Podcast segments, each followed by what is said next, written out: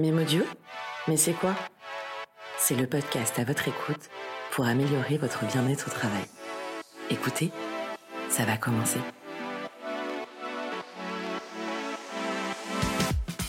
Bonjour à toutes et à tous, bienvenue dans cet épisode de Mémodio pour le deuxième opus de notre mini-série consacrée au burn-out.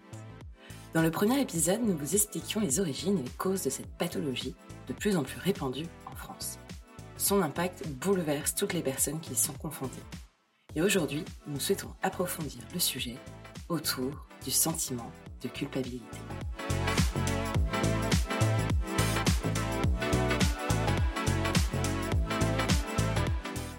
Se sentir coupable lorsque l'on connaît un burn-out, c'est très fréquent, voire une étape incontournable. Ce ressenti émotionnel, c'est un jugement de soi-même qui nous rend responsables de quelque chose malgré nous. Je retrouve donc Clémentine et Stéphane, notre duo d'experts, pour explorer à vos côtés cette émotion sociale issue du burn-out, mais surtout comprendre les pistes pour dépasser ce sentiment de culpabilité.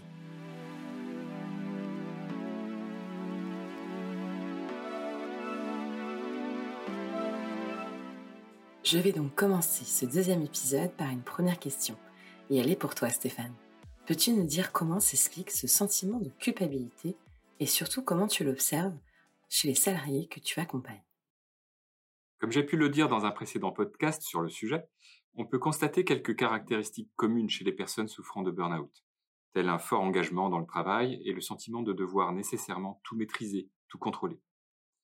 Leur progression vers le burn-out les amène à perdre ce sentiment de maîtrise et ne plus se sentir à la hauteur de la situation. S'installe alors un décalage entre cette volonté de tout maîtriser et la réalité, c'est-à-dire un épuisement progressif, des oublis, du retard dans la réalisation des tâches, des tensions avec les autres, et au final, la chute des résultats. C'est la perception de ce décalage grandissant qui va amener ce sentiment de culpabilité. La culpabilité de ne plus y arriver, de ne plus être à la hauteur.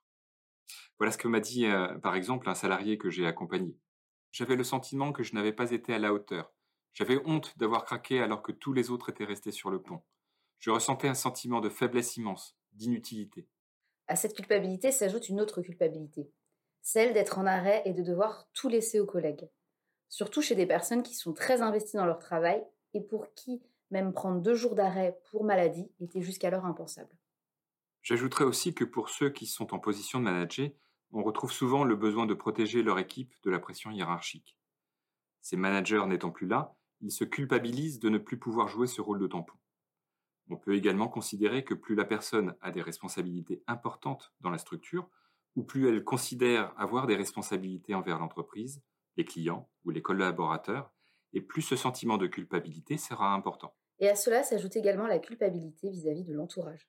Eh bien justement, tu fais bien d'évoquer le sujet de l'entourage, parce que j'ai remarqué que les personnes culpabilisent aussi en fait souvent vis-à-vis de leurs proches. Comment tu expliques cela? Dans notre société, notamment en France, la valeur travail est centrale. il y a donc une perte d'estime de soi quand on ne travaille plus, que ce soit pour une situation d'arrêt de travail ou de chômage. Les personnes souffrant de burn-out sont aussi des personnes qui avaient l'habitude de renvoyer une image forte d'elles-mêmes auprès de leur entourage professionnel, mais aussi auprès de leur entourage personnel. En règle générale, dans notre société, on vit à travers le regard de l'autre. Et on peut donc avoir la crainte que notre image change après un burn-out. Au-delà du rôle dans la société, il faut aussi évoquer le rôle au sein de la famille. Les personnes fragilisées par un burn-out traversent une période au cours de laquelle elles ne peuvent quasiment plus assumer le rôle qui était le leur avant, et notamment dans la sphère familiale. Ne plus pouvoir faire euh, les courses alimentaires, ne plus pouvoir s'occuper des enfants, ne pas faire sa part des tâches domestiques. Cette nouvelle réalité ajoute au sentiment de culpabilité à l'écart du conjoint qui doit alors assumer son travail et la plupart des responsabilités à la maison. Comme on vous en a parlé la dernière fois, le burn-out est accompagné d'une multitude de symptômes comme la fatigue, la perte de mémoire, les problèmes de concentration, mais aussi le fait de prendre moins soin de soi. Tous ces symptômes peuvent être mal vécus par l'entourage qui a l'impression de ne plus reconnaître la personne. Cela crée un sentiment de culpabilité. Ok, donc là on comprend bien ce qui peut causer ce sentiment de culpabilité. Mais alors, est-ce qu'il n'y aurait pas un risque de s'isoler encore plus? Absolument. Euh, nombre de personnes que j'ai pu accompagner euh, avaient tendance à ne plus voir leurs amis ou leur famille, euh, par peur du regard des autres, par peur d'être jugées. Certaines personnes allaient même jusqu'à inventer des prétextes pour repousser les invitations à sortir de chez elles. Dans nos accompagnements, nous demandons souvent aux salariés s'ils ont informé leur entourage de leur situation et s'ils sont soutenus, car c'est pour nous quelque chose de très important le processus de guérison. Malheureusement, il arrive fréquemment que l'on nous réponde que l'entourage, y compris les parents, les frères, les sœurs, euh, ne sont pas au courant du burn-out par peur des réactions. Oui, Stéphane, et à cela, j'ajouterais que le sentiment de culpabilité euh, vient aussi de l'image du burn-out qu'on se fait dans la société. La majorité des gens pensent que c'est un peu un mot banalisé et que le burn-out est aujourd'hui une maladie très répandue. On a tendance à galvauder le terme et de fait, la personne qui est atteinte peut avoir le sentiment qu'elle sera moins prise au sérieux. Cela peut conduire à un isolement, de peur de raconter ce qui nous arrive. de plus, on doit souvent se confronter au regard des autres générations avec des phrases telles que Avant on ne se plaignait pas, euh, et on ne travaillait pas 35 heures par semaine, ou Avant on bossait plus et on n'avait pas le temps de se plaindre.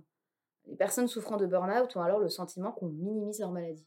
Et finalement, on peut avoir tendance à banaliser ou minimiser cela en disant que c'est un peu un phénomène de société, car on l'a identifié il y a peu de temps et on l'a fortement médiatisé. Or, ce n'est pas parce que le burn-out est évoqué depuis peu que cette maladie n'existait pas avant. Mais alors, avec ce que vous venez d'expliquer, comment peut-on sortir de ce sentiment de culpabilité et surtout de cet isolement? En fait, il y a plusieurs étapes vers le chemin de la guérison. Tout d'abord, ça commence par prendre conscience que le burn-out est une maladie. Une maladie qui a besoin de soins. Et que donc, ça va prendre du temps. Et cette étape-là, déjà, prend du temps. Ensuite, puisque l'on parle bien d'une maladie, tout comme on dirait euh, faire appel à un oncologue si on est atteint d'un cancer, eh bien, il faut accepter de se faire aider pour soigner son burn-out. Alors cela peut passer par la consultation d'un psychiatre et ou alors d'un psychologue. On nous demande souvent la différence entre ces deux professions. Le psychiatre, c'est un médecin qui peut assurer un diagnostic, un suivi médical, la prescription de médicaments et d'arrêt de travail. Quant à lui, le psychologue n'est pas un médecin.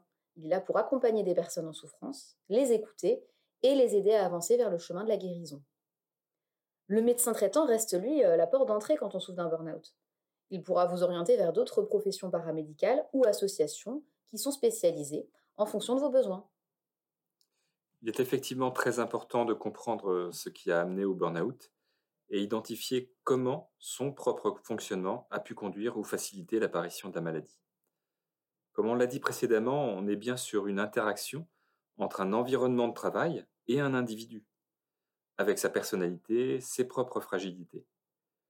L'idée est à la fois d'éviter la culpabilité, car tout ne repose pas sur nous quand on souffre d'un burn-out, mais également d'éviter de rejeter toute la responsabilité sur l'autre.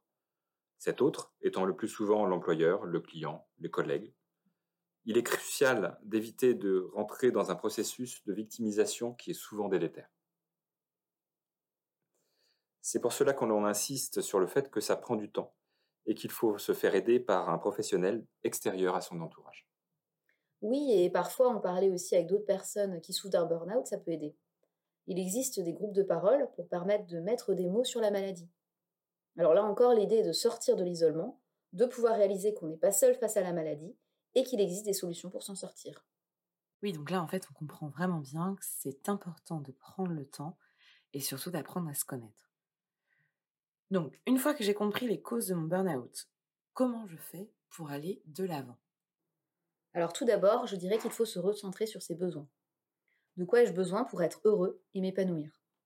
C'est quelque part reprendre goût à la vie et prendre soin de soi. Bien sûr, il faut y aller par étapes. L'idée, c'est de quotidiennement s'astreindre à faire quelque chose pour progressivement retrouver un rythme. Alors cela peut passer par la reprise du sport, avoir de nouveaux projets comme aménager une pièce de sa maison, ou bien jardiner. Oui, c'est ça. C'est important de pouvoir recommencer à planifier des petites tâches quotidiennes, des actions très simples, comme prévoir une petite marche pour s'aérer, écrire un mail ou prendre un rendez-vous. Commencez par une ou deux actions maximum au départ. S'y tenir apportera les premières satisfactions. Attention de ne pas vouloir aller trop vite et de ne pas surcharger sa journée. Je peux vous conseiller d'avoir un petit carnet pour noter euh, ce que vous avez ressenti, identifier les émotions, qu'elles soient positives ou négatives, et ainsi de pouvoir en reparler avec la personne qui vous suit. Oui, et une fois qu'on a retrouvé l'envie de faire des choses, on peut petit à petit se remettre à penser à son travail et à son entreprise. L'idée, c'est déjà de savoir si on a envie de retourner dans son entreprise ou pas.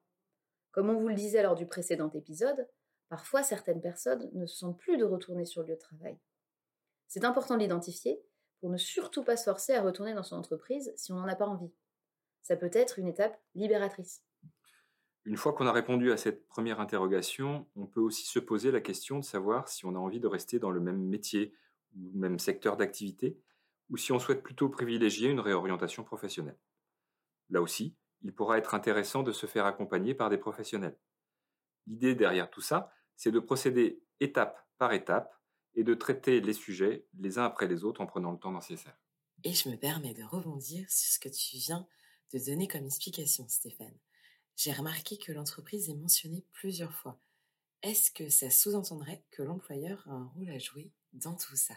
Oui, c'est en effet un maillon très important de la chaîne. Et on vous propose d'en discuter ensemble lors d'un prochain épisode.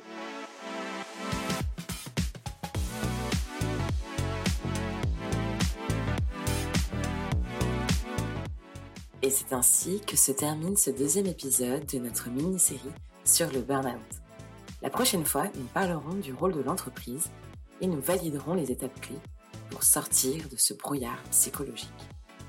J'espère que ce nouvel épisode vous a donc aidé à poser des mots sur vos mots. Je vous donne donc rendez-vous dans le dernier opus de notre série consacrée au burn-out. À très bientôt sur Mémo Duo.